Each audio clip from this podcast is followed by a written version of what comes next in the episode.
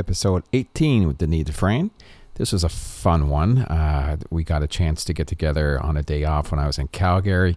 We tried a few times to connect, but just our schedules didn't work out. But this time it finally worked. And I thank uh, Denis for uh, driving up to the airport uh, where I was staying to do this podcast. And you can hear the airplanes and stuff in the background. So that's what that's all about. Uh, a fantastic fiddle player, and I've been enjoying uh, getting together with all these different fiddle players and violinists from across Canada. Uh, I'm going to continue to do that. So sit back and relax, enjoy this one. Once again, episode 18.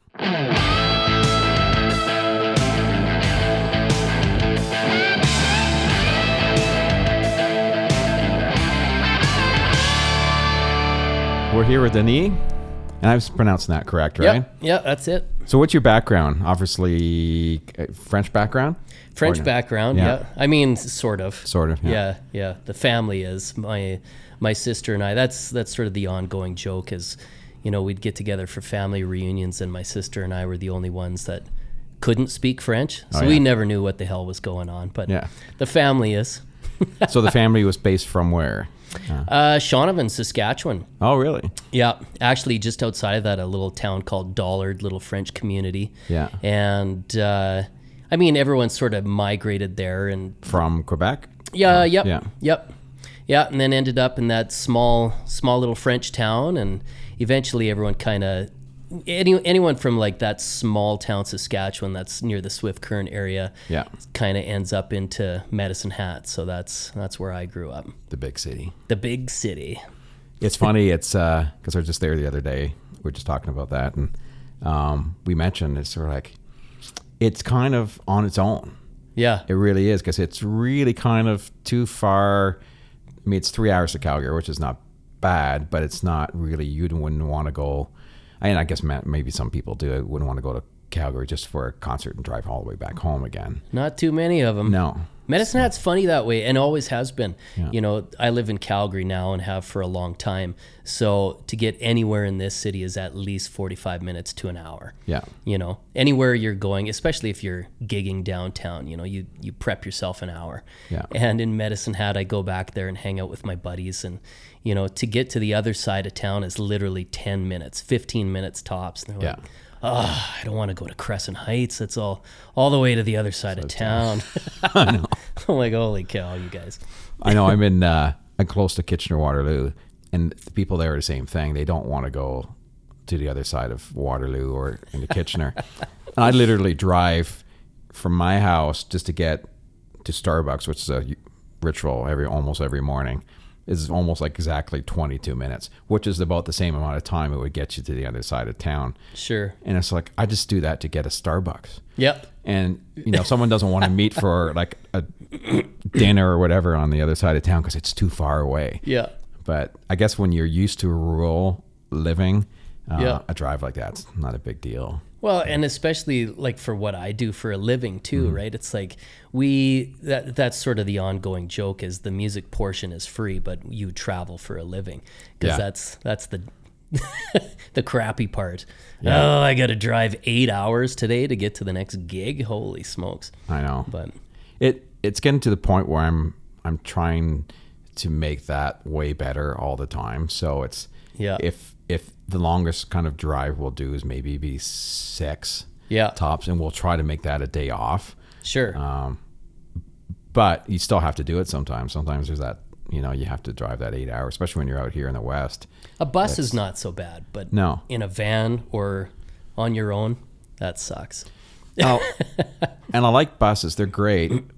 But I like being able to when I'm parked at a hotel or you're somewhere, and you want to go somewhere, Yeah, you have the vehicle that you can just go. totally. And I miss that on a bus. That drives me crazy. It's like, Yeah, you're almost a prisoner there. yeah, because in the morning I like to just get up and tour around town or go somewhere, or go to the store, or Yeah. Starbucks, or Yeah. do something. And if you know, if you have to fire up the bus and ask the driver to go take you to Starbucks, yeah, totally. it's like stupid. But it has its it has its pluses. But uh, there's sometimes I just prefer to be in a, a vehicle sometimes, or have Yeah. the option have a. I guess the best thing would be just have a bus and then have someone have a vehicle waiting for Yeah, you yeah, wherever exactly. you go. That's the life. so I grew up in Saskatchewan. Well, Um, Medicine kind of Hat. Medicine yeah, Hat. yeah. We left left Saskatchewan real early. Really, yeah. Yeah. So my my upbringing was in Medicine Hat, and uh, went through conservatory training there. So yeah, classical music. When I I guess I was four when I started. Same here. Yeah. Yeah, four Yeah. and a four and a little bit. Yeah. I started Suzuki method. That's how I started as well. Yeah. Yeah. I did that for, I guess, a year. And then a new teacher came into town and he was anti Suzuki. Oh, yeah. and uh, so moved over to him. And that's, and his wasn't even really Royal Conservatory training. He just sort of did his thing, Yeah, which was really good. We were really blessed. His name was Bill Vandersloot. And the Vandersloot family is quite well known in Medicine Hat and Yeah. all over the place. So he just he excelled. He was this young, vibrant, uh, serious teacher, and he took on. Oh gosh, I don't know. Maybe there was seven of us. Oh, yeah. You know, just a small group of students, but.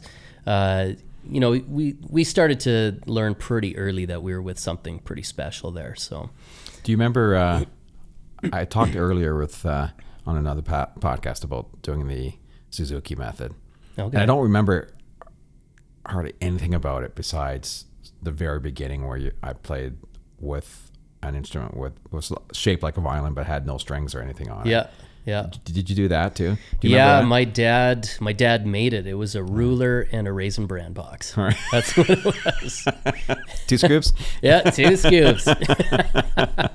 That's and, awesome. And I was okay with that. I know he tried my sister as well. She he wanted to try to get her into violin, and did, yeah, it was that wasn't working for her at all. Yeah. but I stuck with it and eventually graduated to a real one. Yeah. And that was a big part of uh, switching the teacher as well. You Yeah. know, he's like, "What are you doing with this? Yeah. This is ridiculous." Get a real violin. Let's get going. So, and that's what I wanted to do. I wanted to play music. So, Yeah, I, I switched to uh, a real teacher as well. Not far. I don't think I did Suzuki much more than a few months. Yeah. I don't really remember. Um, and then yeah, a, a private teacher, Mr. Yep. Edmonds, okay. um, in Woodstock, Ontario, and he was yeah same. It wasn't, and it was kind of a mix with him for me. We he wasn't a country guy for sure. yeah. Um, he was more classical, but he didn't Sure. steer me um, because I think he knew that you know we had a family band at the time, and you know we were playing country music. So I think he tried to steer me yeah.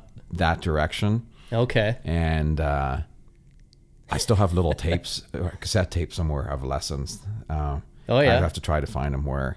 Um, he was trying to stop me from sliding in the notes all the time. Yeah.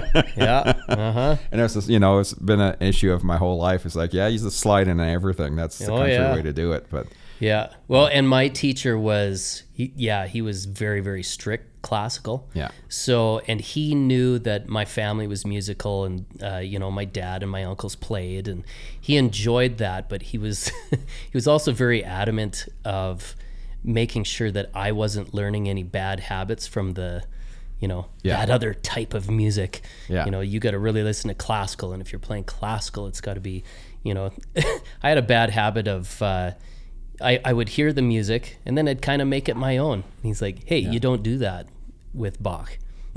yeah, I'm like, really? Because I think this sounds great. Like, no, no, he's rolling around in his grave right now listening to you. Ooh, that's a little harsh, but that's, you know, that's how he was.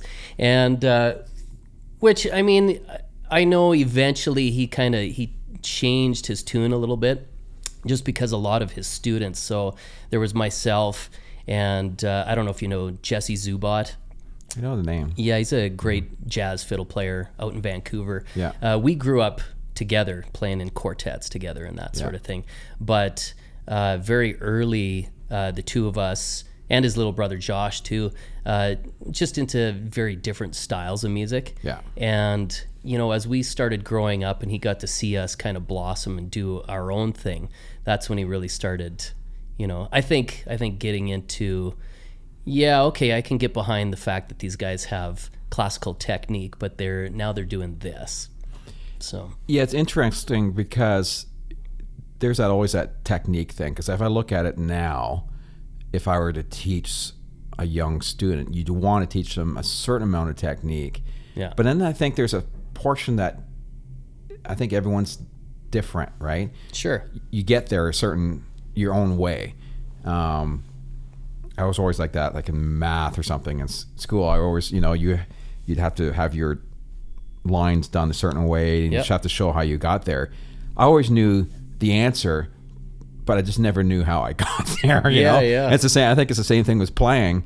Is I think in at in the end when you get older, as long as you get there, and as long as you're playing it and doing it your way, Yeah. It really doesn't matter if you hold the bow correctly or if you're Yeah. you know Yeah. i think i think in certain ways help but i see a lot of classical uh, musicians who, who couldn't play country stuff because they're stuck in Oh, big time. yeah. playing uh, their technique is so stiff Yeah. if you want to put it that way Sure. Yeah. that they can't play certain things they Yeah. can't play orange blossom special right. um, because they're stuck in that way. So, in Or- theory, is it the right way to learn? Right. You know what I mean? Yeah. Because it's, I think it's good to a point, but then uh, once you know, once you've kind of learned the basics, I think it's good to kind of just sort of see what works for you. Yeah, it you know, it was years ago. I was in this group called Barrage, and at that point, I knew classical, and then I had gone off to Capilano in Vancouver to take jazz performance. Yeah. So I was learning how to play jazz and learning how to improvise. And even at that point, you know, they they really focused on swing, Oh, yeah. but uh, I still I got it, but I didn't get it. And it wasn't until Barrage where I was learning. I didn't even know like Celtic music existed, and Yeah. you know jigs and reels, and you know I'm thinking I'm playing it right, and these and you know these real fiddlers are going, "Whoa, dude, you're no, you're doing it wrong." I'm like, what do you mean I'm doing it wrong? Yeah. you know, and then you you needed to hear the lilt you needed to hear the swing and the you know the bit petit pas petit bit petit pas Yeah. you know and that sort of thing and then and that's really where i got probably my best education was just sinking yourself into it and playing those styles. Yeah. and then eventually uh, you know i got off the road and i was helping coach uh, you know, there's quite a few fiddlers in Calgary here, the Bow Valley Fiddlers and the Calgary Fiddlers, and I was asked to come in and coach them, and that's probably the biggest lesson I could give is, you know, which is horrible, but lose your classical technique, lose that, like just forget that, Yeah. and really listen. You got to listen to what, you know, what's happening in the music. How is this style played? You know, there's no, there's no right or wrong, No. but you either feel it or you don't Yeah. you know And it's interesting, obviously, if you look at fiddle playing across the country, it's really different from one end to the other. oh yeah I mean, Yeah. way different. And I think, and I'm not adverse on the classical end, but I would assume classical is pretty standardized yeah from one end to the other. It's not as if you have a slightly different style of classical playing. Sure. Uh, I think it stays pretty steady. But Yeah. fiddle playing, man, it, it's from one end to the other. I mean, oh yeah Saskatchewan has its own thing, and. Manitoba, and then Ontario has its own thing, and then the whole East, and the East is, has several types uh, of, of you know fiddling as well, yeah and it's neat, and it's all kind of just slightly different techniques and different yeah um, playing. It's kind of cool to listen and see how everyone does it, yeah yeah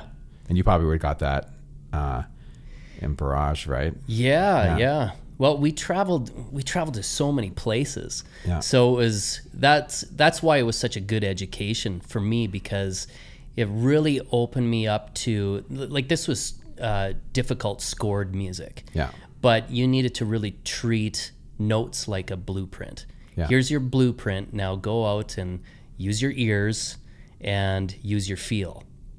You know, and so when you go to the Shetland Islands, you're listening to how those fiddlers play. Yeah. Okay, I w- if I want to really play true Shetland music, I have to play it this way, and you start doing it that, and then you notice that oh, there's some similarities with the Cape Breton style, Yeah. and holy cow, the Westerners in Canada play totally different. And then getting into like Mark O'Connor and Texas style, uh, you know, that competition style of uh, fiddle music Yes, is a whole nother animal Yeah. altogether. yeah, I just thought it was so cool. Like, you know, this was this was where I really started getting into music because before it's like I had a great teacher who was showing me how to play a violin, Yeah. but I just didn't know what to do with it. And all of a sudden it was like, okay, I really like this style, so I'm really going to analyze and try to play this style. And then that would change 6 months later. Okay, now now I love bluegrass. Wow, this Yeah. is cool. You know, so it's I don't know, just finding what you love and then emulating those artists. It's interesting. There really isn't an instrument that I know of that is quite as diverse as the violin. Mm-hmm. And you, you know, you, Yeah, I'd agree with you that. don't think about it that much, but it really just, just in fiddling alone, there's so many styles of fiddling. Like you just mentioned, a whack of them, and then Yeah. um, over the country, there's the gypsy style and all, you know. Oh yeah. And I mean, guitar has a lot of different styles as well, but I Sure. don't think as as vast as. Um, Well, you can violin. do you can do so much with bow technique. yeah, You know, if you're smooth and you're in tune, that's one thing. But making your bow, you know, skip to the music or, you know, dance to the music or however you want to analyze that. Yeah. How smooth do you want to be? How aggressive do you want to be? Do you want to have quick, uh, you know, triplet cuts? Do you want to, like, what do you want to do with it? yeah, and that changes the style completely. Yeah. You know how how much of that can you do with a pick? I yeah. don't know. I know it's, it, and it's true. I think the ma- the vast differences between the styles of violin all it's all in the bow mostly. Well, a good chunk of it. yeah, and I mean, you know, we're talking about computers before we started. Uh, you know, I I play a lot of session work where keyboard players have laid their string pads, and then I come in and I'll do a string section for somebody, and they're like, "Oh, it just sounds so much better." I wonder why that is. I'm like, well, it's the bow. Yeah. You know, you don't have a real bow there. Yeah, the the sounds are amazing these days with what you can do with, uh, you know, string pads and that sort of thing. But you're not emulating a bow. You just you can't. How can you? Yeah, because it's every it's different Yeah. every single time you play the note. It's going to sound different. Yeah. Yeah. So let's get back. Um, so you're in Medicine Hat, Yeah. taking music lessons, and uh, kind of where did you go from there? Or was your you you, you went on to schooling for violin after you're done? Well, sort of. Yeah. Okay, so I mentioned Jesse Zubot. We, uh, the two of us together, were in a rock band, an alternative band. Uh, he was the lead guitar player, and I was the singer, actually, Yeah, in this thing. I think we were, oh gosh, I don't know, 16, 17, how, however old you want to be, you know, in order to hit the stage and impress the girls. you know, so our yeah, yeah, exactly. So yeah, we started started that, and uh, our we we would get together. There was four of us, and we were all kind of best friends, and we were in a quartet together, classical quartet. But we would just we were just so lazy and bad. Like we were we were advanced enough that we could put in minimal effort and win competitions, but basically our rehearsals were talking about uh, Two Live Crew and NWA and Nintendo games. Yeah. And wrestling. so that's kind of where our 16 year old heads were at. And uh, yeah, Jesse had this band. It was a bunch of dudes from Saskatchewan, small town Saskatchewan. And so I went out there and I was kind of lead singing with them. And that's, you know, I really started getting the bug to do music other than classical Yeah. uh, through singing rock, rock tunes. And Jesse went off and, and uh, went to Vancouver. And I hadn't seen him for a while. And he came back with his band called the Spirit Merchants. And they came through Medicine Hat. And all of a sudden he's playing like this wild rock violin with a blue electric Zeta Oh, yeah. fiddle and I was just like what the hell is this this is awesome okay well I can play a violin maybe that's what I got to do so that's why I wanted to branch out after high school and I went off to Capilano in in North Vancouver yeah, so uh, started to get like really heavy into jazz you know really analyzing Stéphane Grappelli and Jean Luc Ponty, and Yeah. you know, and this was going to be my thing. Okay, this is this is what I want to do. I'm Yeah. sure this is what I want to do. Got very involved in it, and I came home. Uh, so th- this is a like a four year time span where I actually quit playing violin uh, for almost four full years. Wow.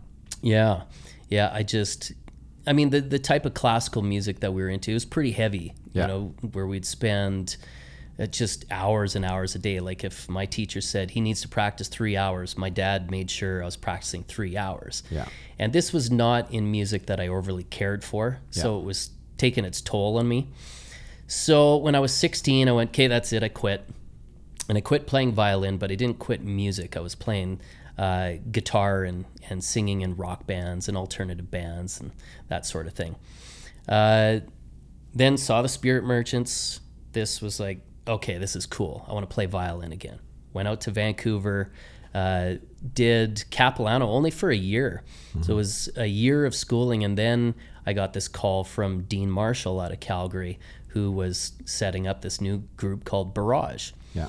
And he phoned me and he said, it's, you know, it's kind of a graduate of the Calgary Fiddlers. And I'm like, yeah, I'm not interested. I'm not interested in being part of the Calgary Fiddlers. He's, no, no, this is something else. I'm like, yeah, that's not my style of music. I don't want to do it. And he goes, well, uh, we have a world tour planned for the next year. Like we're going all over the place and we'll pay for it. and I went, that sounds pretty cool. Like 21 years old. Yeah.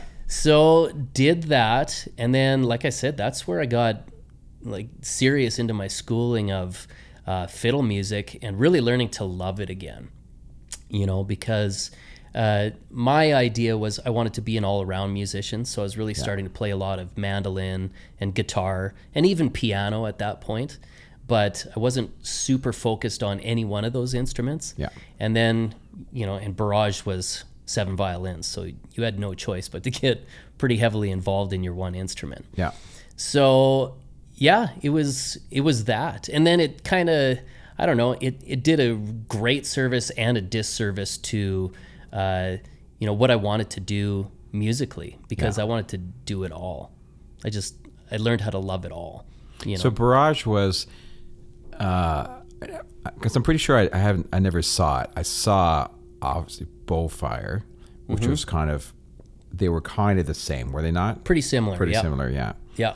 Um, so a bunch of different styles, Yep. band behind, Yeah. group fiddling, solo fiddling, Yeah. the whole deal, yeah. Yeah. Um, So you talk, you know, obviously you learned a lot from that. What was, Yeah. what was the thing that when you were f- finished that that you figured, you know, what was the best thing that you learned from that? What was the worst thing you learned from that? Uh, well, the best thing was um, that you could be heavily involved in world instrumental music, and there's an audience for it. yeah, You know, as long as you were passionate and good, you know, and you worked hard at it, people will come and check it out. yeah, So there's always been that drive for me. And no matter what I do, you can find an audience if you believe in it and you work hard at it. Yeah. So that was the good thing. The bad thing with it was it just got very showy.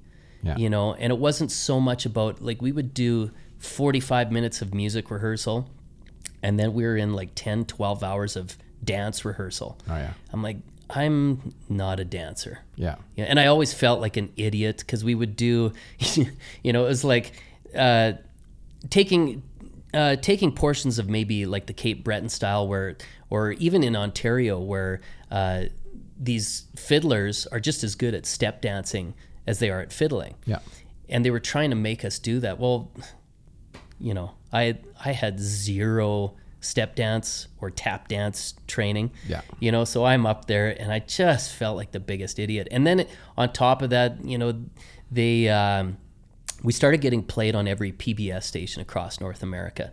So the show had to be bigger. They it had to be if we're going to charge 80 100 dollars for a ticket, we have to give them more yeah, and all of a sudden we're we're training to walk on stilts and oh, doing flips off trampolines and I went f this man mm-hmm. this is okay it's a now Cirque du show. it that's exactly what it was you mm-hmm. know and for me I.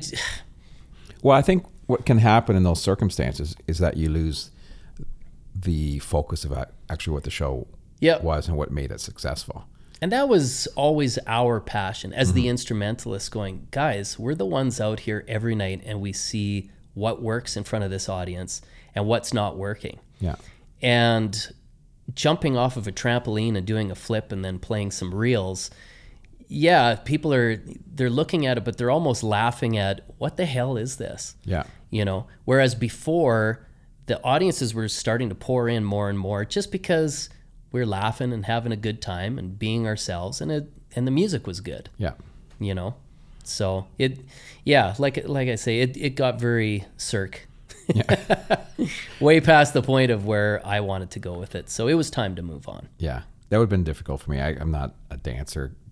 Like for me in Ontario, a lot of the fiddle players, they're all the same thing, step dance. And yeah I was kind of bugged to, do that a lot. And I was just like, from a very young age, I was like, absolutely not.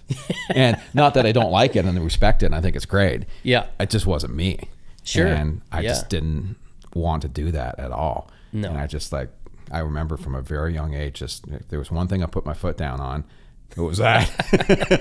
yeah yeah and I mean, I guess there was a, yeah, I don't know. I, was, I wouldn't say there was a portion of me that wishes maybe I did it, but, um, because I probably still wouldn't want to do it. But, Yeah. you know, you figure that, well, it's a skill I probably could have done, but, you know, Yeah. if you don't want to do something, it, you, it doesn't uh, serve up a good purpose because you're not going to put 100% into it. exactly Yeah. yeah So when you fin- do you finished up with that? Um, Yeah. Yeah, well, right out of right out of that, then I was at this spot where I'm like, okay, so now what do I do? Yeah. And how long did, how long did you do that for? 5 years. Oh, it's a long time. Yeah. Yeah. Mm. Well, I mean, and my plan with that, I gave myself a 1-year goal. Yeah. I'm going to do this traveling around the world thing for 1 year and then I'm going to go back to school and, you know, get my finish off my education and I don't know, maybe I'll be a teacher and a performer on the side. I don't know. At that point I didn't know. But I mean, I will say the one thing with Barrage, the work ethic was incredible. So we just got to do more and more, bigger and better things. You know, like playing at playing at Walt Disney World is fun. Yeah. You know, uh, playing for the Queen is pretty cool. Yeah. Uh, you know, it just it was just really cool experiences all over the place. Uh, so I mean, it was easy to stay for five years, but I mean, we we saw the rise and the plateau of it, and at that point, we we could all see this is probably not going to go bigger than what it is. Yeah. So it was time to move on, and and I was also having a baby at the time, so. Uh, you know, we got off the road and I'm getting all prepared to have this kid, and this, Yeah. this is an exciting new time. And then I get a call from Phil Hall, who's an incredible bass player uh, out of Calgary. And he actually kind of, whether he knows it or not, kind of changed my life musically Yeah. he gives me a call and uh, he's like, "Hey, I hear you're a fiddle player." I'm like, "Yep." He goes, "Well, Tom Jackson's got this harebrained idea that he needs a fiddle player in the Huron Carol," and so this is his opening line to me, and I start laughing. I'm like, "Okay." He goes, "And I don't know, maybe that's you." I'm like. Uh, sure, I'd well, I'd love to be a part of it. And he's like, "We need you to play guitar. We need you to play mandolin. Uh, do you sing?" I'm like, "Yeah, yeah." He's like, "Okay, we need you to do all of that, and send me an audition. You know, send me a CD or something so I can have a listen." I'm like, okay. So I sent it off to him, and he calls me back. He's like, "Kid, this is this is great. So we want you to be part of this." I'm like, "Wow, all right, awesome." So we go to the rehearsals for the Huron Carol, and ah, who the heck was on it? There was a couple of country artists, maybe Michelle Wright and Aaron Pritchett, I think. Yeah. And of course, there's at that time, especially, there was uh, fiddle and country music. Not so Yeah. much anymore, but at that time there was. So I had, you know, some big parts in in that type of stuff, and that was really what got me into the country world Yeah. and you know phil's phil's advice and i worked i, I mean i really worked hard because i wanted to you know i was really nervous because i was out of my comfort zone now Now, here's where I have to do some improvising. I have to really learn string lines and proper parts. And I want to do a good job because, you know, we're playing at the Jubilees. So if we're playing in front of 2,000, 2,500 people, I don't want to be the one guy that Yeah. makes the mistakes on stage. So worked at it, and Phil, you know, his advice was, you know, you're hey, you're playing great, but when it comes to guys on the road, we don't want anybody to upset the apple cart. Because you get one bad egg and it ruins it for everyone. So just be a good guy, be a nice guy, be a happy guy, and be on time. I'm like, all right. And that stuck with me, you know. And It's good advice. Yeah, really good advice. I think a lot of people don't get that, No. you know, and it's what it's what made the phone I think really start ringing. You know, part of it I'd say ten percent is making sure you know your parts, Yeah. but the other part is being you know pretty decent human being on the road. Yeah. So right away, uh, Aaron Pritchett called me and he's like, "Hey, I want you to be in my band." I'm like, all right, sure. You know, and I didn't tell anyone, but at that point, I'm like, I've never played country music. Yeah. It was the one kind of style we didn't dabble with in Barrage. Yeah. Uh, so this was all new to me. But I went in there and acted like I'd been playing country fiddle for years and years. And Yeah. and yeah, through playing with him, it just kind of escalated into playing more with Michelle and playing with Derek Rattan and uh, you know Jason Blaine and Gord Bamford and all these all these different country artists, and Yeah. that's sort of where I've been holing myself up for the last I don't know twelve years or so. It's interesting because it's it's different because most as a country fiddle player, most of the country fiddle players just grew up with it, right? Sure. Yeah. And you know, as you say that, I'm thinking, in the back of my mind, I was like, shit, that was that would have been that would have been tough. Um, oh yeah. because it's not it almost country music almost something that just part of your soul to some extent right Yeah. for a lot of people Yeah. and to just kind of have to put yourself in there uh, Oh, yeah. is that's not easy Well, especially with in the back of my brain constantly going on was my strict classical teacher telling me how bad fiddle players are. And I don't want you to be like that. You don't play scratchy, you don't play out of tune. But now and this actually is another portion that changed my life was I went for a workout and my mom had bought me this tape of Mark O'Connor. yeah And this, I looked at this thing and I'm like, oh my gosh, this guy looks ridiculous. And I left it on, you know, my my table for months. Never opened this cassette tape. Mm-hmm. And I need, I was going for this workout and I went to run on the treadmill, and I had no music, and that was the only thing sitting there. Yeah. I'm like, well, I got to listen to something. So I open up this Mark O'Connor cassette and I put it in, and it friggin' blew my mind yeah because you know again i've been taught country fiddlers are bad country fiddlers are scratchy and they're out of tune and they're and i'm listening to this guy going this guy is none of that he's so clean and he's so in tune and he's playing stuff i know i can't play right now yeah and that yeah that did everything for me. So all of a sudden i'm just like okay i'm doing this. This is awesome. Yeah it's uh he's pretty remarkable. Like it's just it's ridiculous. Yeah. He's yeah he's one of those guys you know who's on that extreme level right? That Yeah. you just kind of okay you know one day i'll never be close but i'll try yeah yeah because it's just yeah it's just like superhuman being type skills but Yeah. um yeah it's kind of neat how you path you've had certain you've seen certain things uh whether you know back to your buddy who's playing the blue zeta and Yeah. and it's like yeah you know it's you know Yeah. it's it's interesting how you can almost pinpoint certain things in your life where you pivot right Yep. and and those people and you don't realize at the time how important it is but if you Sure. look back at, at it a little you know a little moment in time changes your whole life Yeah. um Oh, yeah. yeah it's it's pretty awesome i i think those moments are always really cool and when Yeah. you look at back at them you, you tend to realize oh yeah that is way more important than i thought it was Yeah. yeah Yeah. so did you you like playing the at that time it- do you think that's where you wanted to sit, or are you still um, unsure if that's where you Oh, wanted to be? I, I still even today I'm st- I still don't know. Yeah, You know, because it is that. It's just I just love music. yeah, You know, um, and I want to try to play it all. yeah, I know I'm not going to perfect. I, I don't know. Like maybe if I was a little more dedicated and really wanted to perfect my jazz skills, you know, eventually you could do that or come close to it.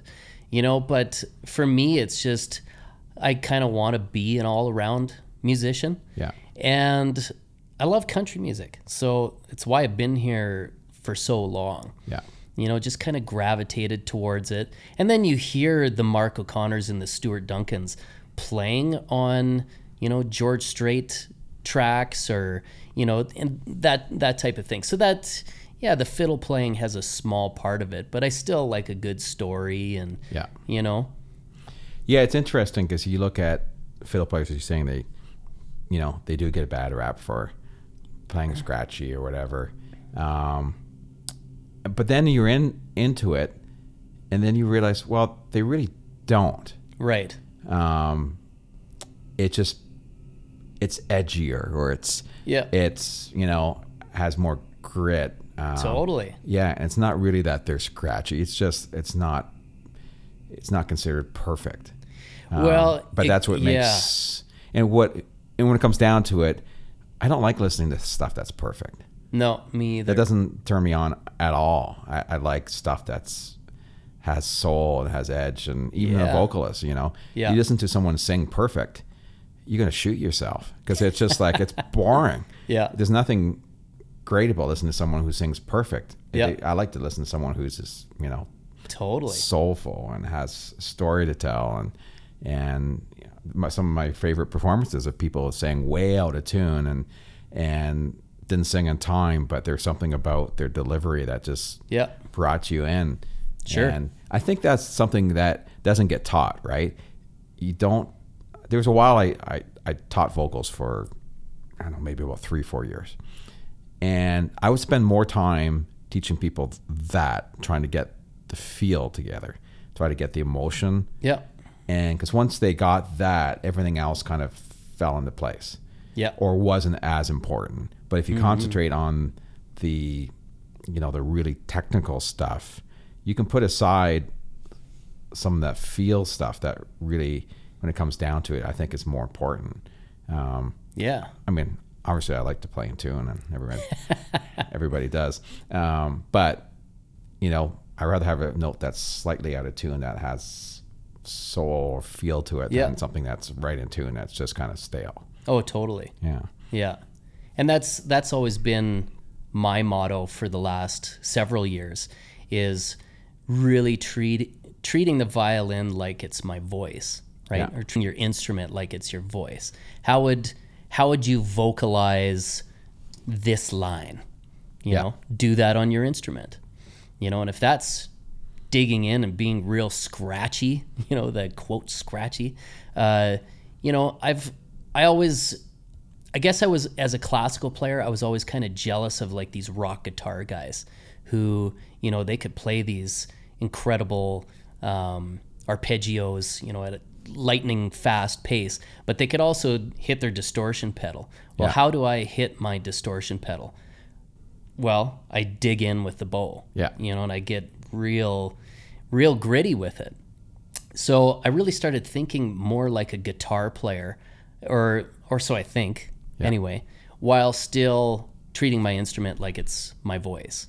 yeah, probably very similar. Like my bow is never tight; Yeah, it's always pretty loose. Like the wood is hitting the strings. yeah, all the time. And that's part of the tone I want and that's part of the thing for me that I get so I can I can bounce my bow easier off the Yeah. strings and create a percussive part. Sure. You can't do that when your bow's tight. No. It just it doesn't react at all. Um, yeah, it's terrible for doing that. Um, I'm so bad for that. When anyone says, "Hey, try my violin," That's the first thing I do is loosen their bow. Yeah, me there, too. There you go. It's always way too tight for There me. There you go, buddy. I've never. I'd probably be able to play your rig probably just fine, but yeah, every every time I've tried someone's violin, they hand me their bow, and it's always like you know, it's like stiff, and it's Yeah. just like you. Oh, so you, no, just crank that back. Thank you very much. and I don't play with. Um, I've never played with a, a chin rest or not a neck rest. I guess you call it. Okay, right? Um, I never liked them. I just never Oh, ever had one. So it's just Yeah. um, it's never been something I've had to carry. Okay. yeah, yeah. But yeah, that's the other thing. When I find I, I get a violin, it just sits, you know, up on on your neck, and it's just like it feels like right away. It just feels. Uh, I don't even know how to explain it. It feels stiff Sure. for me. Yeah. doesn't feel like I can just kind of move it around a little bit. Yeah. Um, but that's that's the way I've been. Definitely not trained classical player, but um, It like becomes said- about becomes about comfort, right? I used to totally, yeah. I used to look at uh, because again, this is part of the classical uh, technique. You know, keep your wrist open on your left hand. Yeah. You know, you don't want to keep it crunched up and and grabbing the neck. And then when I started analyzing Stéphane Grappelli, I'm like, he's smooth and in tune. Look look how he's holding his. I guess it's really it's about comfort and your feel. yeah. You know. Yeah, I've seen plenty of guys that I've liked a lot, and I look and they're sloppy technique. Like, Yeah. it's just horrible. Um, but they're getting the job done, and Absolutely. yeah, there's a Cajun fiddle player, Doug Kershaw. Yeah. him? Yeah, he's sloppy as he's just like his whole style is sloppy, but it's great. His hands way up on the bow. It's not Yeah. even close to the, the nut at all or anything. It's just like way up, and it's like, how do you do that? Yeah. but it's just that's that's the way he's learned, and there's nothing that's wrong about it. No, It's just it's got attitude. yeah, Yeah. I like it. So I know you had. I think the first time I started, um, kind of following you you on Instagram or not Instagram, I guess it would have been Facebook and seeing different things, is when you had the pair Yeah. uh, uh, duo going on. I really liked it. It was a great. Great. Oh, thanks, man. Um, and how I know because you had some interest with that, right? Did you not? Or yeah. yeah, There was, uh, oh gosh, all over the place. yeah, It was that was kind of a neat thing where I mean we were in the country world, but the folk world was embracing us as well. yeah, And also, I mean, it didn't hurt that we had Barrage contacts too. So we were able to go into Europe and we were able to go into the States and all across Canada. And, and uh, yeah, it was, that was an interesting thing. That's with my now ex wife. Yeah. But uh, at the time, I think, and this is, you know, again, more, more of a learning experience, was we thought, you know, if we make this, we make this good and we work hard at it, you know, this is what people will enjoy the music. But they really bought into uh, the fact that we were happy, happy and married and together and making it work. And, Yeah. you know, and I mean, I shouldn't say bought into, it was real, you Yeah. know, that, that it was a real thing. And, but it was almost more important, you know, the fact that we were, you know, a happy couple and look at how sweet they are on stage. Yeah. It was that was probably the biggest thing that we heard. You know, they they enjoyed the music, they enjoyed the singing and the the songs and that that sort of thing. But more importantly, it was the way we looked at each other and you know. Well, that- it's true. I mean, part of that is. I mean, you look at uh, Craig and Suzanne now with Mm-hmm. Over the Moon with their group. That's a big chunk of going to see them. Is Sure. their interaction between the two of them, yeah, and the music's great. But you were to strip away all that other stuff, yeah, it would probably just not be anywhere close to where it is. yeah, Um, but there's that, you know, people like to see that. I mean, there's that yeah, certain chemistry, whether you're married or you just have chemistry with the person you're you're working with, yeah, um, is a big deal. yeah. Absolutely. Having a band that you have chemistry with, Yeah. um, you can see that. You know, you can see. You've probably seen a million times. You've seen a band where it's just a put together band. yeah. And oh, there's yeah. no chemistry. Everyone's just kind of playing their parts. And then you get a band that's been playing together for years. They got great chemistry, and there's maybe they're not as good, but man, there's something that exactly. yeah that yeah. happens there. and that's i mean yeah so i mean that that group was, uh, it was awesome. You know, I was what I thought was living the dream life, right? So when that all kind of came to an abrupt end, um, you know, we had talked about because I mean we had made a lot of contacts at that point. There was the phone was ringing like crazy, Yeah. and but it couldn't go on. Yeah. You know, it was just too, it was just too harsh on stage, and you know, and I of course I wasn't enjoying it Yeah. you know, because it just it lost it lost the appeal even for us, Yeah. you know. So and that that translates to an audience. Yeah. You know, they can see when there's tension. So basically, not to get too deep, but personality wise, started to not happen and, and it translated onto stage. Sure, yeah. Yeah, exactly. Yeah, then that that won't be fun. No. No. no, not at all. Yeah. Yeah, I mean, we tried. Yeah. You know, we tried, and I, you know, I really wanted to make it work. Like, I'm Yeah. like, we've we've worked way too hard, and now we're seeing the fruits of our hard work. Yeah. Everything was coming to fruition, and you know, we were offered a worldwide record deal. We were uh, had you know tons of tour dates planned. Uh, there was there was big stuff. There was Yeah. big stuff on the horizon, and I was doing everything I could to keep the ball rolling. Yeah. But she was done. yeah. Yeah.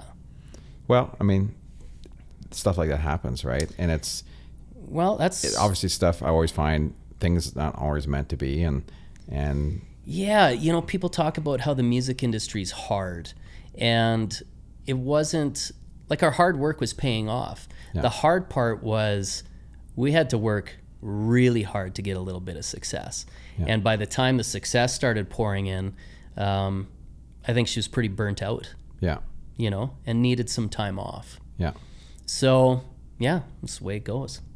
yeah. It, people don't realize how much work it is. You know, they see you show up at a gig and you play for an hour or two, whatever. and You go home and they think, you know, that's you know, you get to Yeah. travel around and You're see the so world, lucky. and oh, you're so lucky to be able to do that. And it's like, Yeah. yeah, it's once you come on the road tour and Yeah. um, yeah, because I, I, I know several people who you know they they talk about that. I said, yeah, you would fold in like two days on the road because you just wouldn't be able to handle yeah. the workload. There's a big workload, Yeah. and they're long days. They are. Um, and the performing part, as we mentioned before, that's the icing on the cake. It's all the other stuff that Yeah. really can really drain you. And, Oh yeah. um, and then you got to still, you still got to work as if you're at home on the Yep. road. So there's all the business stuff. Sure. Um, so you got to make calls throughout the day. You got to be doing interviews. You got to be doing this and that.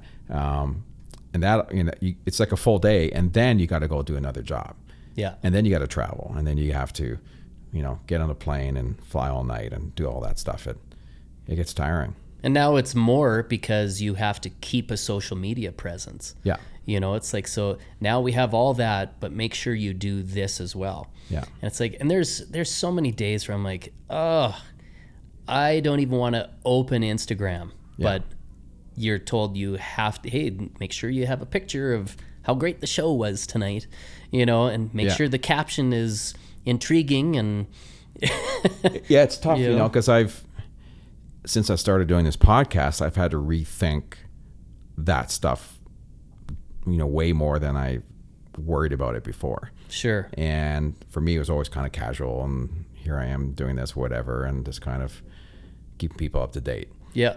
And now I have to look at it uh, with the podcast. It's like, okay, now I have to think about how to build the audience and Yeah. get it out there and make sure it's interesting stuff you're posting and and um, you know I was always about never just posting anything. I always like to make sure if I posted a picture, you know, I tried to make it the best picture I could and and you know all that stuff. But that was just me being picky. But um, it's way more than that, and it does. It's time consuming. There's times in the day now when I you come back from a full day of working and um, and then you got to think about. I didn't even know last night I was we were playing Red Deer and I'm thinking, oh crap, I haven't posted. What am I going to post here?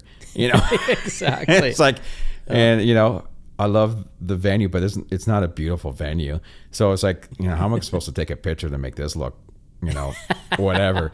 and and the same thing, you have to try to make them all interesting, right? Yeah. Or uh, you know, certainly video wise, um, you posted a good video the other day of of the uh, the mandolin tune you did, Oh, thanks. the man. Calvin style. Um, speaking of that, Calvin, um, I forget who I was doing. I was doing a show with um, Mel Tillis Oh yeah. in Edmonton at the Jube, and his fiddle players uh, uh, in town knew, knew of Calvin, and Calvin came over, brought his fiddle.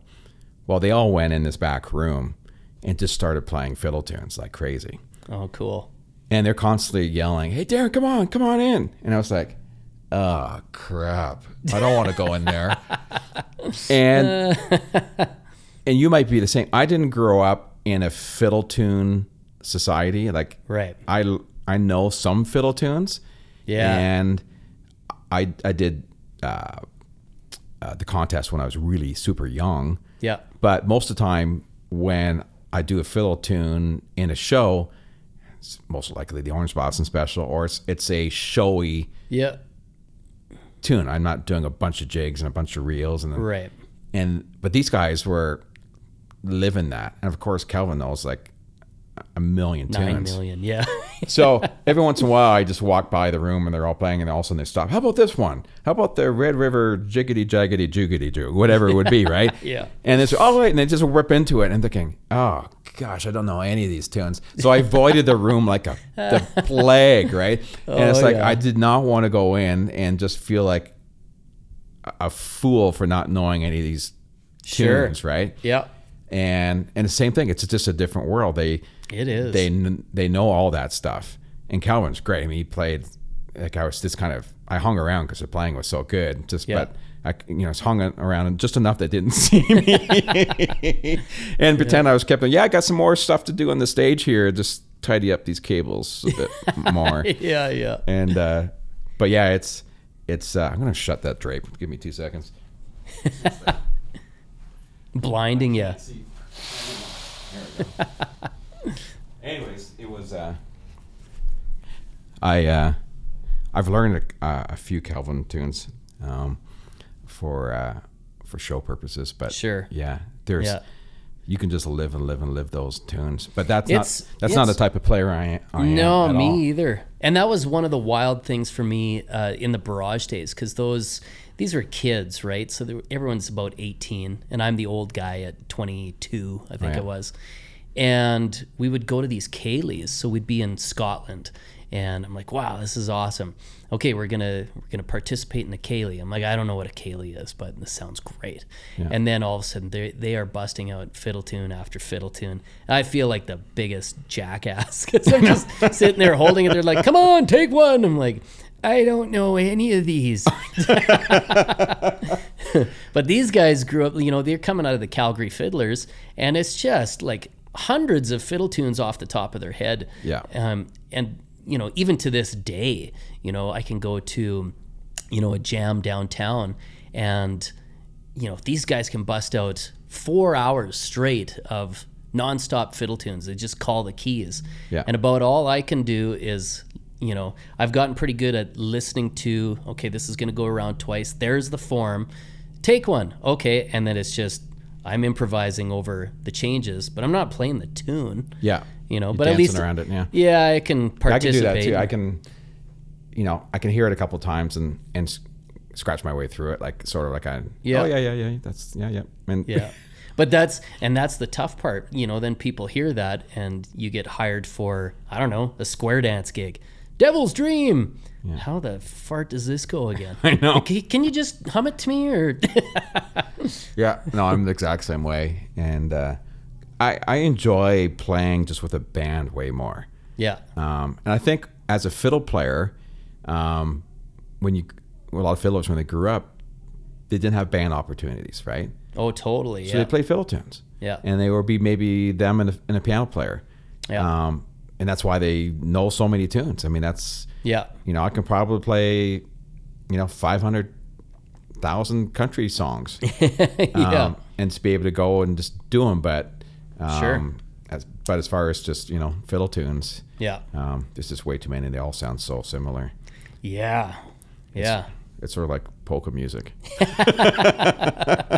There's so many polkas out there, and they all kind of sound the same. But Yeah. once you get into them, you know how difficult and different they are. All are, but Yep. just generally listening to them, they all kind of, you know, like it sounds a lot like the song from three songs ago. Yeah. you know, Yeah, with exactly. slight little different changes. But yeah. so now you're working. You've put together Ghost Boy. Yes. So tell us about that project. Okay, well, Ghost Boy, it first of all we named everyone's like what's up with the name? Yeah. And the name is basically uh, this is a group of session and side guys. Uh, you know, when you're playing, when you especially when you're playing with a famous singer, Yeah. you know, for an audience will sit there and for two hours they'll watch Mel Tillis, and you know, at the end of the show, you'll always get one person who goes, "Were you up there? Was that you Yeah. on the fiddle?" You know, so you're the ghost boy. So that's you know, we're we're there but kind of unseen. Yeah. So that's where the name comes from, and uh, it's myself and Aaron Young, uh, who was the guitar player in Barrage. Yeah. So, uh, just a really, a really gifted, uh, like I would say, genius level player. I don't like to use that word, but uh, with some guys, it's it's just true, Yeah. right? Where they're just like we're talking about Mark O'Connor, how he Yeah. just has this natural gift of you know playing the way he does. That's that's Aaron with his you know multiple styles and really gifted jazz player, but you know gifted country player and rock player and all that kind of stuff. Yeah. So yeah, we started that. I mean, we're you know Cal- what is Calgary? 1.3 million people, something like that. Yeah. And we hadn't seen or talked to each other in 15 years after leaving Barrage. Wow. And all of a sudden, we moved three blocks from each other Wow. in this massive city. And I went, well, I guess we should get together and jam. And he's like, yeah, sure. So we were getting together once a week and jamming. Yep. And I said to him, I'm like, you know, the kids these days are videoing this stuff and putting it on the interwebs. And uh, so we, we did that. We started videoing the stuff and putting it online. And I mean, it did exactly what we wanted it to do. It just kind of gave some notice, and we started getting corporate work around Calgary. And then the corporate work was turning into like house concerts and then into real concerts. And Yeah. so we had to start treating it like a band. I mean, it was never really our intention to start Ghost Boy the band, but we just thought, well, you know, there's there's interest, so Yeah. let's write and let's let's do some stuff.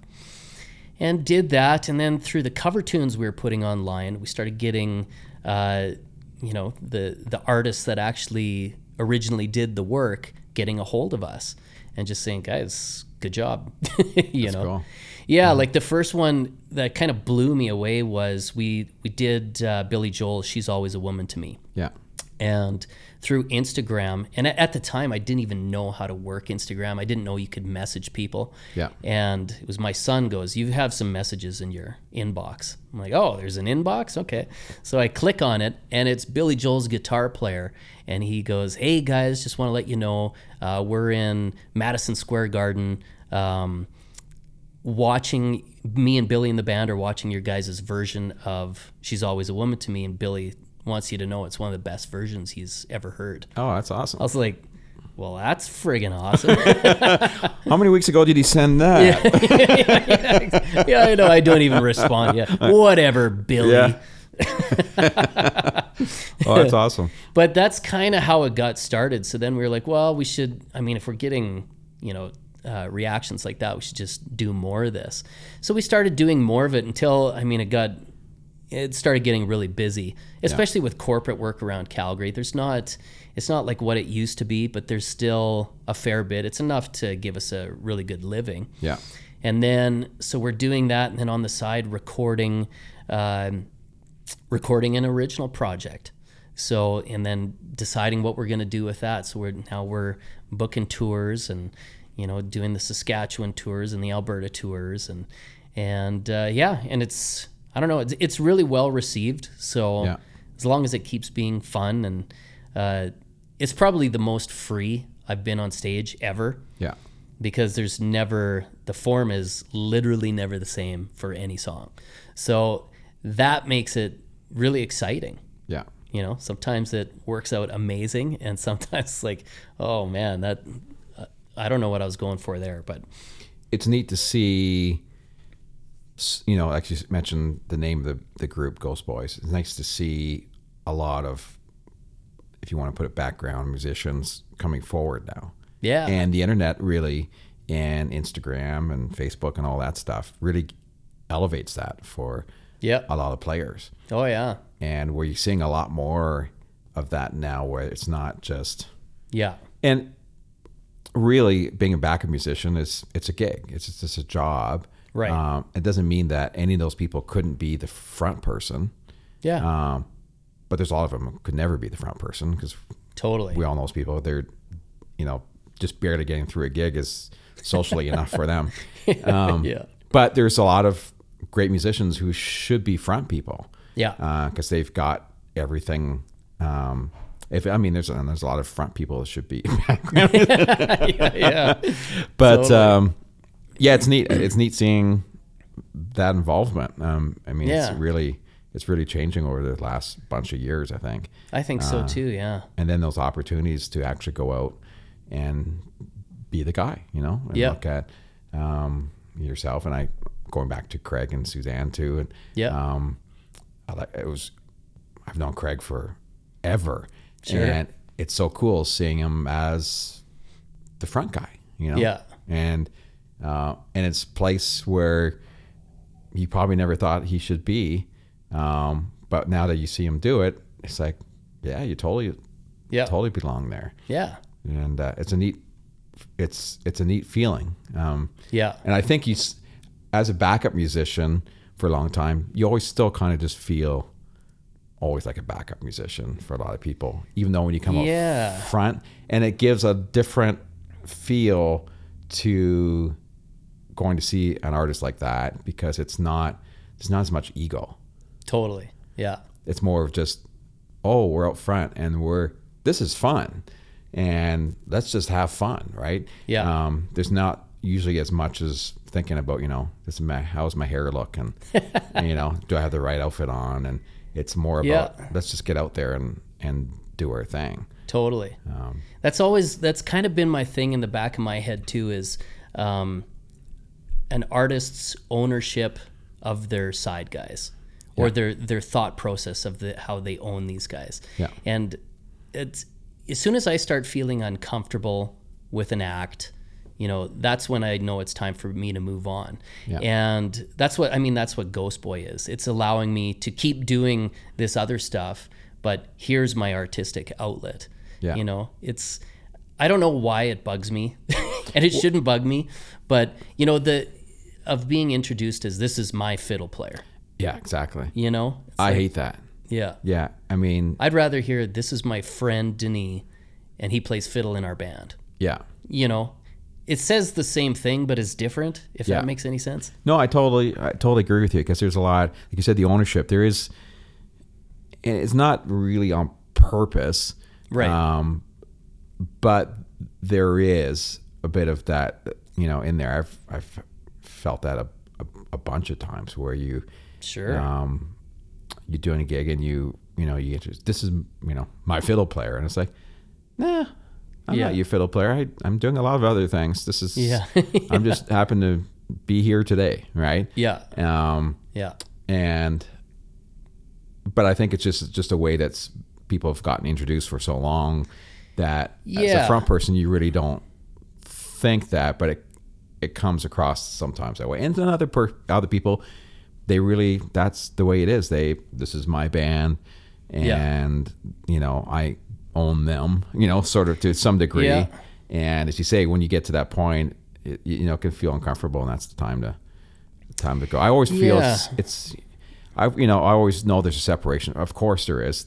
People have paid money to come see them. They haven't. They're not coming because you know such and such is on drums or Right. you know unless, Yep. unless it's their wife or their family. You know Exactly. It's they're not coming for that. They're Sure. coming to see that person sing, and Yeah. you are there. Your job is to support Right. them.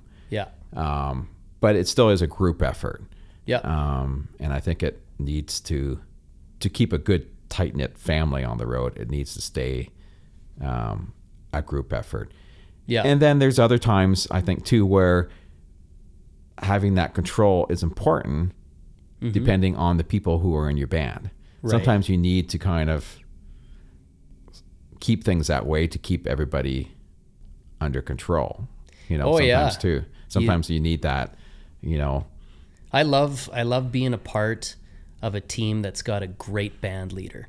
Yeah. You know, and that that never has to be me. In fact, I don't even want that position. I'd rather have, you know, the guy who's a little bit more aggressive, who's not afraid to tell it like it is. I'll let that guy be the bad guy. Yeah. Because it'll make me feel at ease Yeah. you know, with whatever's going on. And I mean, typically 99% of the time, nothing's ever malicious and nothing's ever, you know, a big deal. But I just, you know, if I'm going out and I'm spending full days away from my family, I want to be relaxed and happy and uh, enjoying what I do. Yeah. As opposed to on edge of someone who's aggressively telling you you're only worth 250 bucks. And Yeah. don't forget, don't forget your place. Like, well, okay, I know where my place is. Yeah. That's at home on my couch watching TV. That's right. so yeah, it, it- yeah, it's a different. Um, I think it's changed a bit. I think sure, yeah. over the last bunch of years, and you can see it now, kind of on the road. You see everyone posting, and it really, you know, seems like a very group effort. You know, you see the Brett Yeah. Kissels and stuff, and all that. You sort of follow their. They seems very much a team. Yeah. Um, Yep. but you know, I think back in the day, a bit more. It was a little bit more uh, separated, and um, but I think you know it, all changes. I mean, I think everyone's. Oh yeah. You know, I think a younger generation of musicians come up and they they look at things completely different than than what we do. So Yeah, I think so. yeah, Yeah. and they fit in just you know differently. So Yeah. um, but yeah, it's. I think it's always interesting to see a behavior of of artist and band. And Yeah. you can, and I can understand too. You see every once in a while, you'll see a, an actual artist or something. All of a sudden, they're out a new tour, and it's a whole new band. Yeah. Yeah. You think, wow, what happened to the last band? And it's like, well, sometimes it just doesn't, you know, it doesn't click, right? Yep. Or there's a bad apple that causes Exactly. you know, and you Yep. just had to clean everybody out and just start again. Yeah. Um, That's right. and it, it, you get sour grapes, and you know, it's like people start talking. Well, we should have done this. We should have been paid this. We should have done that. We should, Yeah, have, you know. Yeah. And you get that person that starts the rumors, and then it just starts swirling, and everybody else starts getting in on it, and then all of Oh. a sudden you got to go. Okay, we got to clean house. Let's start again. Yeah. See, there you go. It goes back to don't upset the apple cart. Yeah. You know, it's like why why would I want to be the one who's putting little little bits in other guys' ears if everyone's happy? You know, let's Yeah. you can start start your own ghost boy. Start your own you know, if you're unhappy here, find an outlet that's going to help make you happy on on the outside so that every time you go back, it's still a good time, Yeah. you know. Yeah, and you know, if you keep returning to the same thing and knowing it's the same thing and you're not happy with it, well, that's your fault. Totally. You know, yeah. like you said, just go do something else then. yeah. Um, yeah, I think that's, you know, you take a look back what um, you were taught earlier about, you know, just get along and make sure when you, and the Huron Carol tour, Mm-hmm. um, that advice is really important. And, yeah. Uh, yeah, just having fun and being able to hang on the road and still do a really great job is, is the most important Absolutely. thing. I mean, I'm for me, I'm a kind of a more of the aggressive, I'll just say whatever type of person. Sure. But for me, it comes from a place of I want to make it better. Yeah. It's never about um, that nitpicky, weird, you know, person who has to complain about everything. Yeah. It's you know, how can we make this better? yeah. Um, and I think that's a good place. I think so too. Yeah, because I think lots of times things just keep rolling. Nobody says anything sometimes. Yeah. and I've always been the fact I, I've never been afraid to kind of just, you know, what are you doing? You know, even Yeah. if it's the lead singer, what are you doing? That whatever that move you just did there, Yeah. no, You shouldn't be doing that. That looks stupid. You know, or how come Yeah. the band's doing this? How come we can't do this? Or let's throw out some ideas and work this. Yeah. And then uh, that helps everybody. Um, See, I'd love playing with somebody like you. yeah. you know, because I love that. That's really, I mean, it's why I love Gord Bamford's band so much. Yeah. Like the guys are great, and the guys and girl, uh, they're great, but it's you, you know that if you do something dumb, somebody will say something, and I just think there's, man, people's feelings get way too hurt. Yeah. You know, it's like if this person cares about me to make sure everything's top notch, why why get all bent out of shape? Yeah. You know, we were on a session, and Ryan Davidson, who's an unreal guitar player, um, we went through the form a couple of times, and then you know, in the mic, he can't just go into the room and go, "Denis, I think you were you were playing a six minor when it's supposed to be a four chord," or you know, he has to say it on the mic. Like we got time's ticking. Hey, I think you're hitting a six minor or whatever the thing was, right? And I'm like, "Oh, thanks, man." You know, and I think that's how it should be. You know, instead of why the hell did you say it over the mic? Yeah. I don't want to look like a jackass when the when the track comes out on the radio and I have to get taken out of the mix because I was playing it wrong. Yeah. You know, I'd rather have a friend there going, "Hey, buddy, step it up." Oh, thanks. You know. Yeah, yeah, because it pushes you harder, right? And it's like Yeah. it makes you um, a better person in every sense. Um, and Yeah. it's it's you know, and it's a lot of how you deliver it. But yeah, I always feel like that. You just let it out and let it go. And if something's not right, Yeah. um, then you know, how can we make this Well- better? Because nobody's perfect. and that's where you see uh, artists and music itself excel. Yeah. You know, when people care, you know that somebody's saying something to make sure that it's improved. I've played with lots of bar bands where the artist is more comfortable. They'd rather have somebody that doesn't say anything, and you know, there's again nobody upsetting the apple cart, but there's also poor music going on. Yeah. And it's like I step into those situations where I'm like, well, I'm not going to do that again. That was gross. That felt awful. Yeah, You know, because everyone would rather be happy and complacent than improving. yeah, You know, put me in a spot where everybody's better than me. So I have no choice but to get to the next level. Yeah. That's where I want to be Yeah. every night. Yeah. And it's it's a fun place to be because it just it's challenging all the time. Yeah. Yeah, I was on a touring a big tour a few years ago, and really, you know, really, really great Ontario musicians.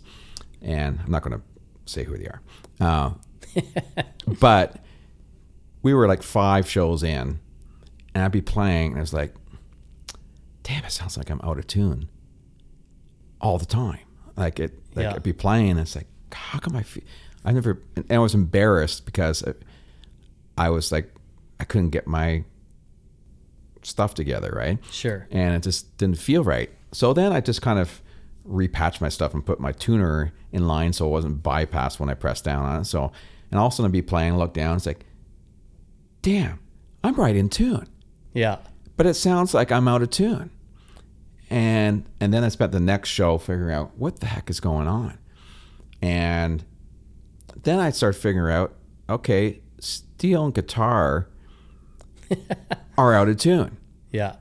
And they're doing lots of bending and sliding and all that stuff. They're not like you wouldn't be listening go, oh, they're really out of tune. But Right. between the both of them, playing full chords and bending and stuff, and I'm coming in with a single note, I'm the one that sounds out of tune Yeah. against their wide blend. Yeah. And finally, I just said, okay, you know, this is one of the best guitar players in Canada, one of the best steel players in Canada. S- Screw it. So we rehearsing. I just stopped, guys. We got to fix this. Mm-hmm. I said, it sounds like I'm in, out of tune. I'm dead nuts in tune, Yeah. and you guys are playing really wide, and we need to tighten that up Sure. and they just kind of looked as we're like um, and sure enough they're like yeah okay and they they obviously weren't realizing it and it Yeah. sounded fine and then they started paying attention to it and it's like oh yeah yeah oh yeah yeah yeah Yeah. And it, within two or three shows, all good. Sure. you know? And I, I, I just couldn't sit through the whole tour like that because it was uncomfortable as heck. Yeah. And uh, anyways, yeah. But if I didn't say anything, it would have been dreadful. Yeah, and, and I- I, would have been so uncomfortable for me. And then, Sure. and I don't want to feel like I'm the one. And not that anyone in the audience is going to go, "Hey, man, that fiddle player's my out." you know, they, they don't know really. But yeah. it's important enough that it was like it needed to be addressed. But it's like sometimes, you know, do I should I say to these guys that they're, Yeah. you know, Yeah, I think you know, with anything, there's there's a way to get your point across, and there's a Yeah. way to get along with people without being a dick. Yeah. you know. Um, but if you don't say anything, that's even more of a disservice. yeah, I think. You know, don't we all want it to be as good as it can possibly be? yeah. You know. Yeah, I think there's there's times when I work I'm like, you figure, okay, this is as good as it's going to get. Yeah. Sometimes, Yeah, but then there's other times where it's like, yeah, this can be a lot better. Let's get it Yeah. a lot better. And there's sometimes where you can just you can be satisfactory. Yeah, it gets the it gets the job done. Mm-hmm. Um, and yeah, it can roll. Everyone could be happy, but when it can be better, um, you know, I, I think it's just a personality thing for some people. For me, it's just constantly on my mind Sure. all the time. How can we, you know? But that's I think in the long run, what makes people successful Exactly. It's that you have to keep pushing and and Keep pushing. Yeah. keep making it better and um, even if it's for your own satisfactory maybe people won't even notice that there's a change but if it makes you feel better that translates to the audience Yeah. right just the personality of you being more comfortable on stage because now it's better Yeah. um, it's you're not thinking about something that's going on now you can do your job properly Yeah. yeah Yeah. Exactly. So Ghost Boy, um, where do you see that going? Are you just kind of taking it as it goes, or are you're just kind of Well- game plan on that? Yeah, taking it as it goes, but uh, you know, we've we've got an album we're really proud of. Like it's it sounds killer, and uh, that's that's step one. You know, so now we've uh, I mean we bu- we've been booking a lot of our own shows, but we do want to get the music out to people. So we're releasing. Um, we're- releasing tunes to radio, but it's more like the CKUAs and the indie radio. Yeah. We'll probably send stuff out to the mainstream as well, but I mean, you know, my I've had a long, long life in the mainstream circuit, and I know uh, where you need to be and how you need to be in order to get played there. Yeah, This probably doesn't have, you know, any legs, especially you know in the Canadian market. So Yeah. it's it's a little bit more diverse than that. So we're you know we've been applying to folk festivals and uh, even some of the jazz fests and some of the country fests and you know and it's still is still new. yeah, So still new. We still want to get it out there. It's definitely our passion. You know, we just got off a 28 day um, Saskatchewan Alberta run, yeah, and you know the the response was incredible. You know, it just sort of solidified for us. Yeah, the music's good enough. Yes, the songs people are digging the songs, and they're buying. You know, in a in a world where we're told nobody buys CDs anymore. Well, we came home with a lot of extra dough that says otherwise. Yeah. So, and you know what? And yeah, we worked hard on it, and it's still going on Spotify and Apple Music, so you can still listen to it for technically free Yeah. for your ten dollars a month or whatever it is. You know, so it's just it's it's the age we're in, and we're passionate about it. We love what we're doing, and we want to get it in front of people. So it's interesting that you can do Instagram videos or FaceTime or Facebook videos uh, like you've been doing, and it's almost like releasing your music to radio. Yeah, in a way it's almost replaced that to some extent yeah, a little Where- bit, yeah. you can build an audience you can get all these people listening and you can track how many people are like years ago releasing your single to radio oh, you know, you'd have, well, this station's playing it here, this station's playing it here. You get false kind of, you know, well, it's become, you know, we're top 10 in wherever, some Yeah. Town. You get excited because you've made the top. Well, it doesn't mean anything. Right. Um, but you get 20,000 views or 100,000 views or a million views or whatever. I mean, that's significant. I mean, that's way Yeah. more powerful than than getting played on the radio almost nowadays to some extent. Totally. Um, yeah. I know Rosemary, uh, who I did a podcast with from Vancouver. I mean, she said, she said, I think 17 million views on her Hallelujah uh, video. I mean, that's Yeah. that's American Idol numbers. yeah. I mean, Yeah. that's crazy. Um, and how would you? Yeah. And that really, in in theory, really cost you nothing. Yeah. Yeah. Exactly. You're not doing a radio tour. You're not out, um, you know, doing all those things. And that opportunity to be able to do that is huge and really significant, Yeah. um, especially for probably more of a an act like yours or someone Mm-hmm. who's not like you know a straight up country um, male vocalist, you know, radio Yeah. friendly, whatever you want to call it. Um, they have to fight through the, the typical battles, but Yeah. um, you know, there's I think there's a good space for um, a lot of shows where you're not out in the road with two buses um, or three buses or big Yeah. production and and have an agent and have Yeah. promoter and this person to pay and that person to pay um, and by the time you come home from your Saskatchewan run you're probably doing just as good as or better than a lot of the major artists that are out touring now. Yeah. Well. Yeah. Probably if you were to Yeah. compare apples to apples, when you came home and you check, you know, how much money was made, it's probably not that far off. Yeah. And you know, you I see it, I run the numbers on the road, I you know, you calculate and you know what this costs and you know Yeah. what it costs to take two buses and transport and production and pay a full band and, and you know rooms and and all that stuff. You take all that stuff off. There's not a whole lot of room left over.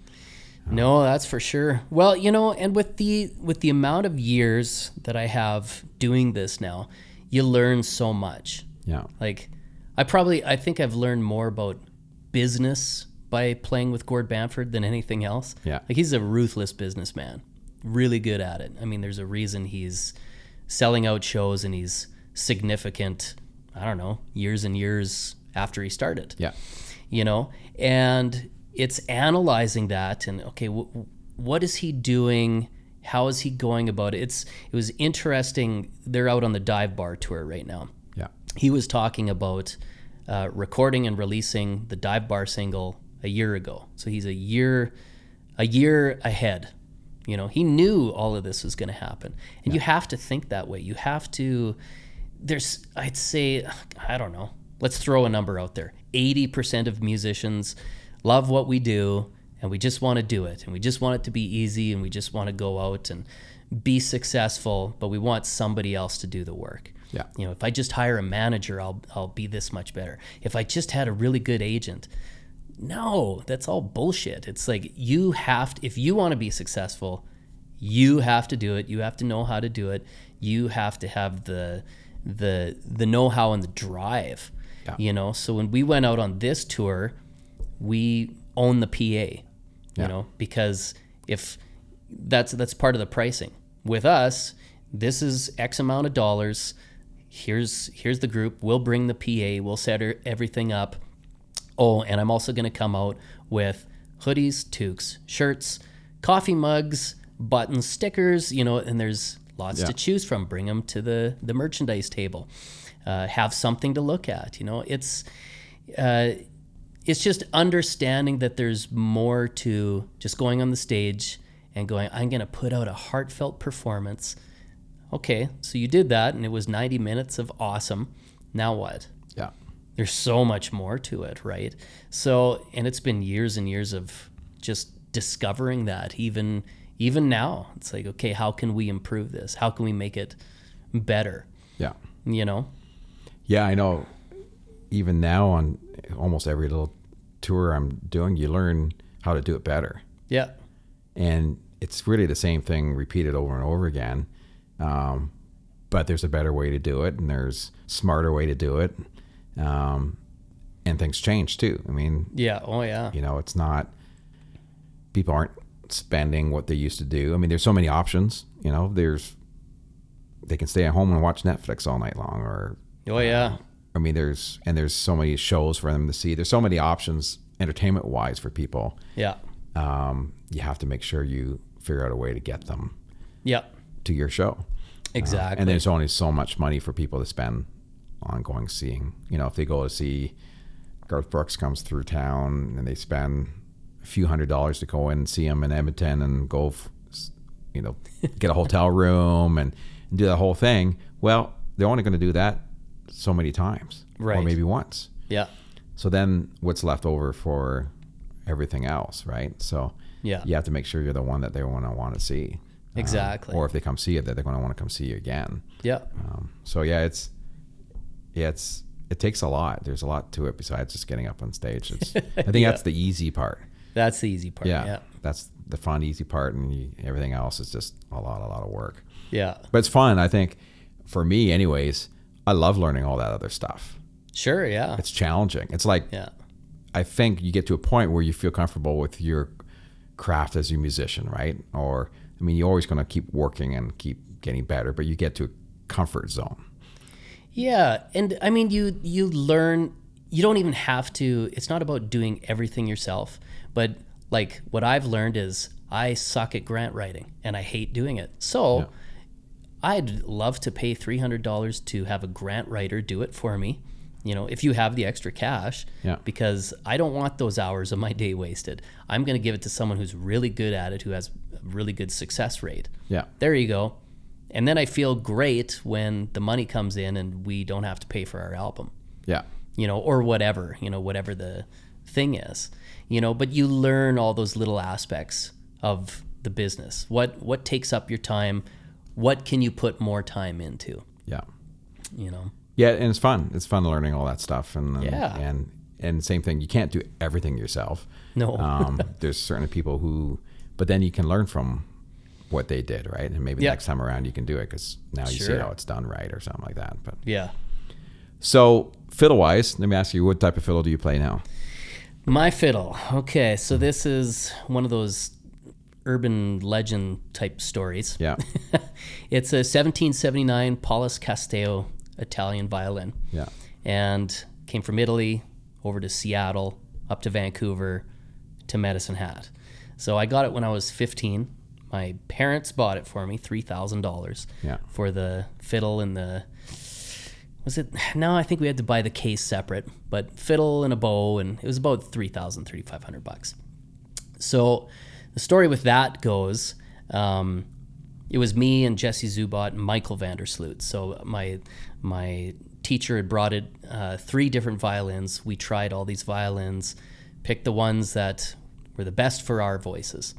So had this violin for years uh, joined Barrage with it, um, and took it into a luthier because I wanted to get it just kind of fixed up. We were heading out on the road, and I just kind of said, "Hey, any idea what this thing's worth today?" And mm-hmm. you know, he looks at it and he's like, "Well, it's a there's a fake tag on the inside, so it's yeah, probably I don't know, maybe three thousand bucks." I'm like, "Oh, okay, there you go." So, you know, I'm, think- I'm thinking that's it. And so I, I go to leave and he goes, Oh, hang on a second. He's got this great big book. yeah, He goes, Come here a minute. So we go back to the book and then he finds the Castello line of violins. He's like, See, these are his violins. They look a lot different than yours. I'm like, Oh, yeah, yeah. Okay. So it's definitely a fake. And then he flips a couple of pages and goes, But there was 10 that look like this. And that was one of mine. wow, And he goes, he goes, I, I'd need to see the paperwork, but I would probably appraise it at sixty thousand right now. wow, That was like twenty five years ago. yeah, So, you know, and I'm like, oh my gosh, you know, all of a sudden now you're left with this. Where what do I do with this? I guess I Yeah. hang it on the wall or something like that. But I just never did. You know, in Barrage, we were sponsored by uh, this violin company. When it started getting pretty acrobatic, then none of us wanted to play our good violins. Yeah. So it did stay at home for a while, but I've been touring on the road with it, you know, ever since I left left Barrage. Um, got it appraised again five years ago, and same guy is like, uh, I don't know, you probably get 115,000 for it. Wow. I'm like, okay.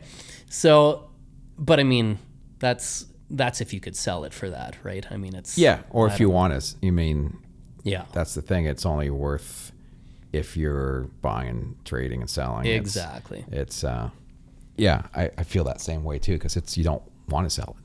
Yeah, You know, why would you want to sell I'd that? probably mm. never sell it. No. you know.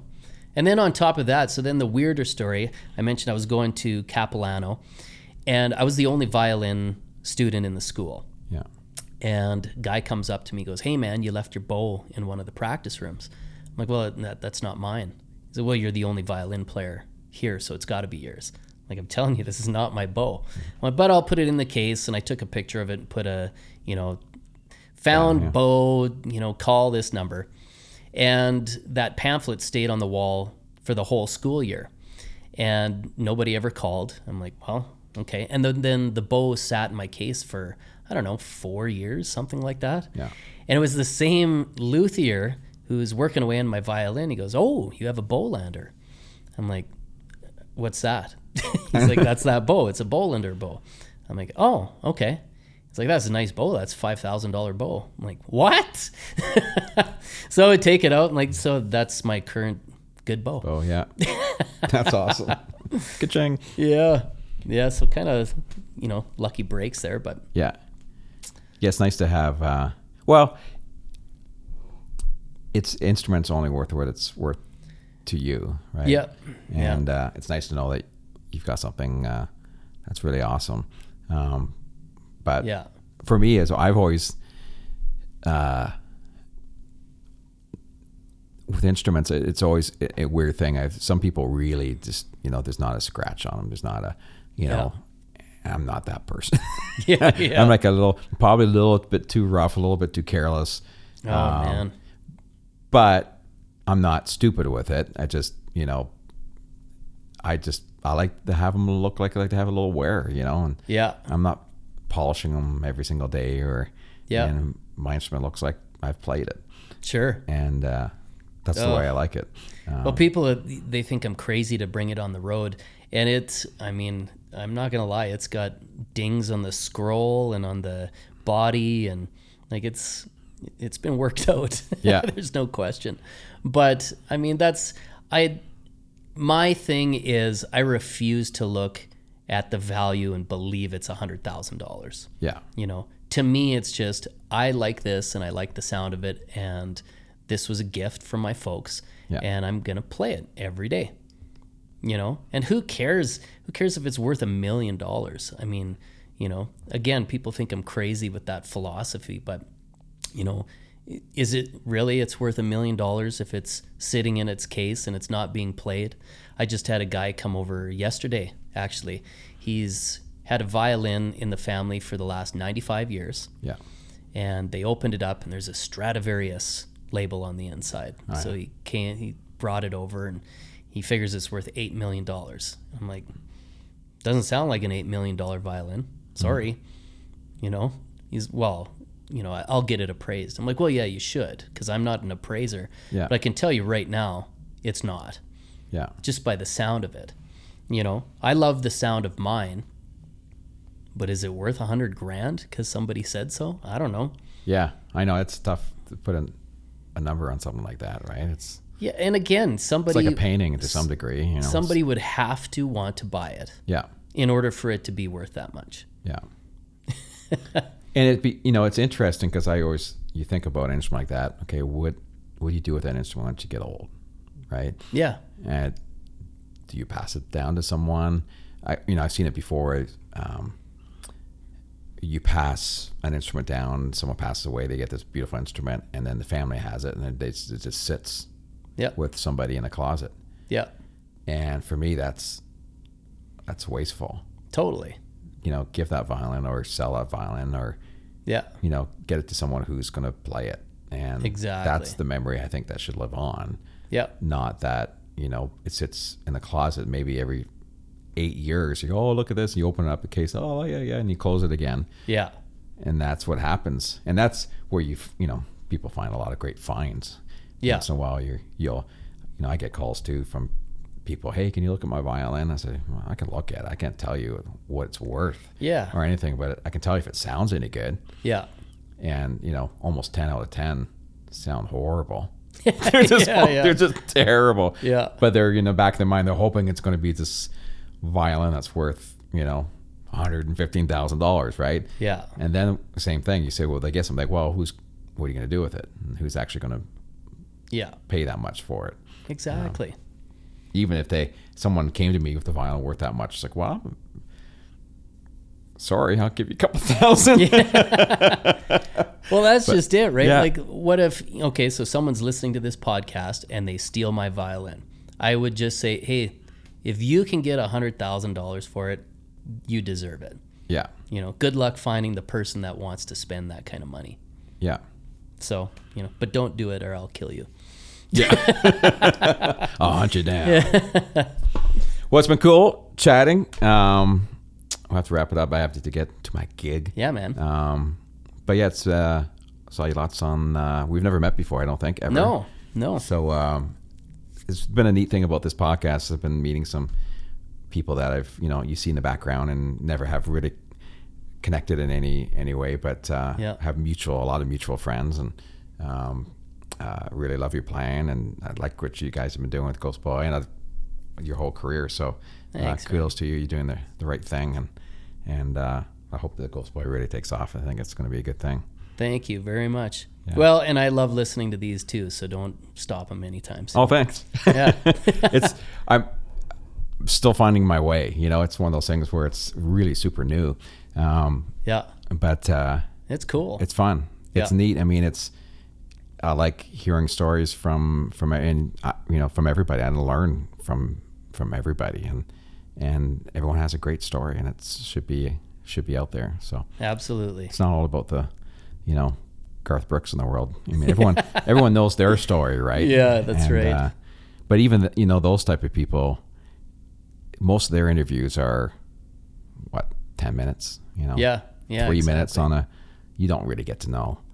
Um, like I, I wouldn't I wouldn't be able to tell you with the Garth Brooks story how where he's what age did he start playing or what was his first band or I guess you could probably do some Google research and and really find out. But Yeah. um, I think I like those stories. I think they're important to get out there. Yeah, definitely. I think I've always thought musicians have the best stories. Yeah. They're just they're the most entertaining, funniest people, wild stories. I, you know, and that's why I love stuff like this. Yeah. yeah. I'm hoping it's going to grow a little bit more. I think the there's a lot of stories for people to tell. You know, there's you know, it, it's neat to to get the background. But I think the next time around when I get back to people again, Yeah. we're going to dig a little deeper. Yeah, it's going to be interesting. Yeah. Well, thanks again for coming out. I really appreciate it. And thanks for the swag. That's really awesome. Yeah, man. And uh, looking forward to upcoming stuff. Hopefully, we get to play together sometime. Sounds Cool. great. All right. Just no fiddle tunes. I know. Thanks. Bye. Yeah.